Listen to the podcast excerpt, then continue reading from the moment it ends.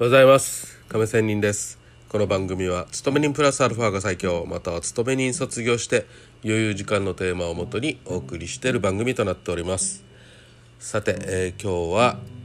普段の生活での話なんですけどもそうだな。最近ね、えー、この年人生半分ぐらいの年になったらまあ死というものを考えたりじゃあ自分はどう残りの時間を生きていけばいいのかとかまた自分の息子娘など、ね、子孫そういう子どもたちに何を伝えられるのだろうとかね、まあ、そういうことを考えてしまいます。ということで今日は、まあ、この生きること自体を目的にしないという話をしたいと思います。まあ人間ね誰しもいつかは必ず死にますよね。お金持ちだろうと貧乏だろうとね、例外なく必ず死にます。もうどんなね世界を変えた天才だろうが間違いなく死にますね、まあ、つまり生きること自体を目的にすると人生というのは必ずね、まあ、敗北って言った方がいいですね、まあ、負けるゲームだということですね、うん、じゃあ私たちは何のために生きてるのだろうかということなんですけどまあ私まあ、これだけはね最初ら辺からも分かっていたことなんですけども、まあ、動物というのはやっぱり子孫を残すことだということですよね。人間も 失礼動物なので 子孫を残す まあ大事なことであります。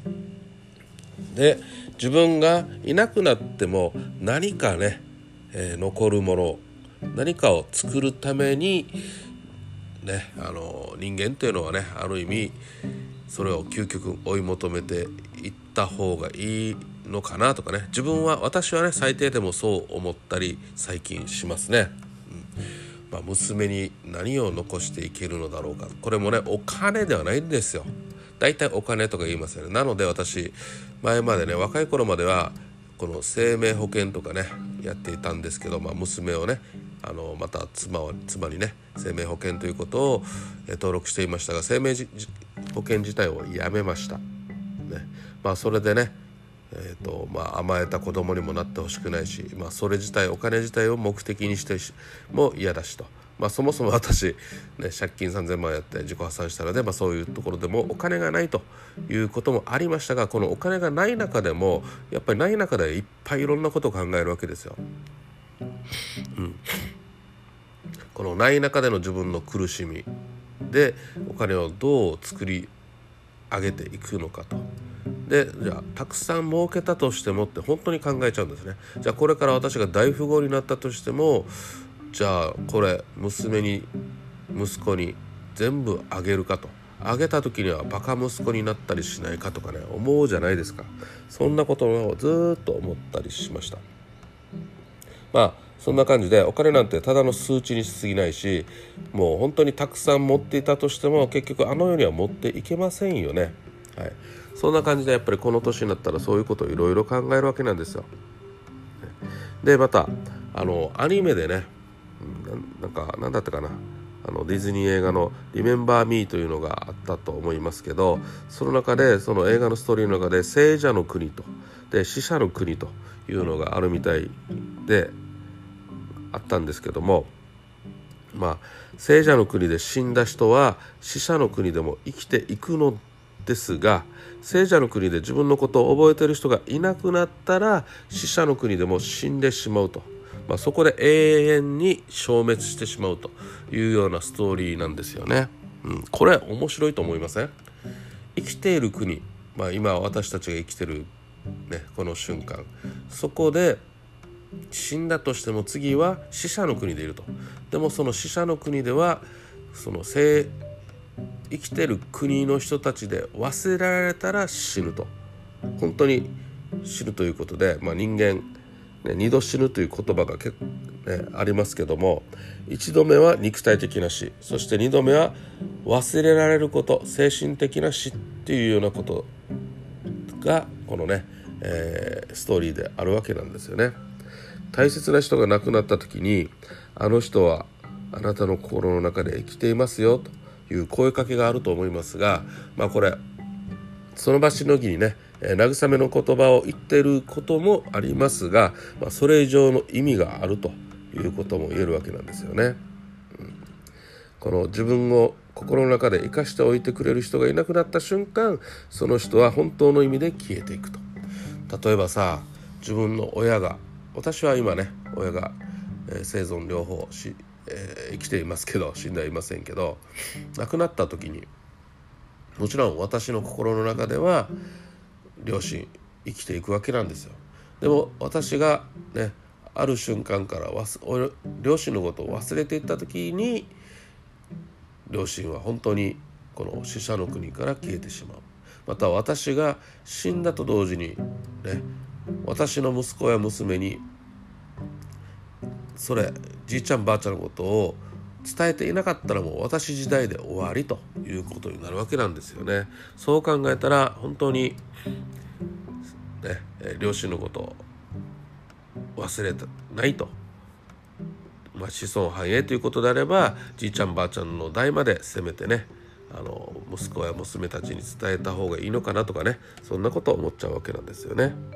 もちろんその忘れてほしくない人物ということにはなると思いますけど、まあ、こんな風に考えるとこの世で何歳まで生きたとかさ些細なことだと思いません？それよりも死んだ後も50年も100年もね覚えてくれる人になるということが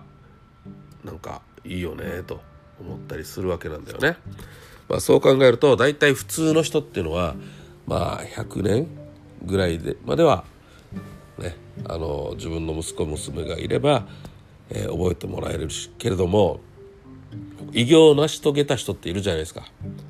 ね、あの徳川家康とかさ、まあ、世界的に言えば誰でしょうリンカーンとかさ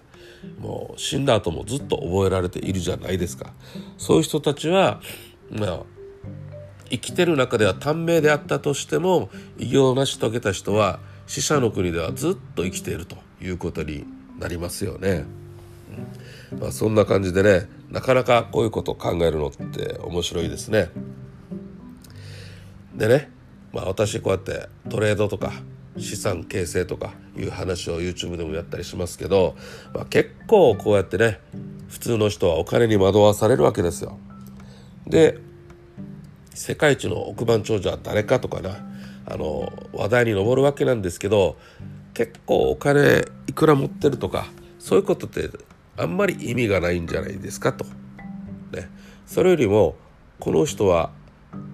何を成し遂げたのか何をこの世界に残したのか。それで周りの人たちが「あああの人のものなんだ」とかさ「これすげえ」というふうな心に残るものを残している残していくっていうことの方がそれよりもすごいことですよね。自分の子供たちにお金を残すよりもあ俺のパパは父は私の父や父はこれをやった人なんだよとね息子や娘から言われたら誇らしいしずっと残るじゃないですか。お金なんかよりも。ね。そういうことなんだろうなと思ったりします。ということで毎日こういうふうなことを考えて何を残していけるのかと。そしてただ考えるだけじゃなくてコツコツ地道に何かを形として例えば残すとか精神的に残したとしても精神的なものは意外とふっと消えたりねふっと出てきたりということもあるのでうん何か偉業を成し遂げられたらいいなとねこの折り返し点の年になって思ったりしましたというような今日は話です。いかがだったでしょうか？なんだかいろいろ考えてしまいますね。それではまた明日。See you!